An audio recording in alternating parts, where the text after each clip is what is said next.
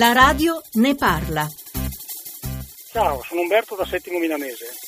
Mi chiedevo perché sulle confezioni che acquistiamo generalmente nei negozi non c'è scritto chiaramente con dei simboli comprensibili anche alle persone anziane cosa fare, esempio, della confezione delle merendine che è composta da carta e plastica. Invece in genere c'è un omino che butta nel cestino, ma noi vorremmo poter riciclare o comunque smaltire correttamente questi rifiuti.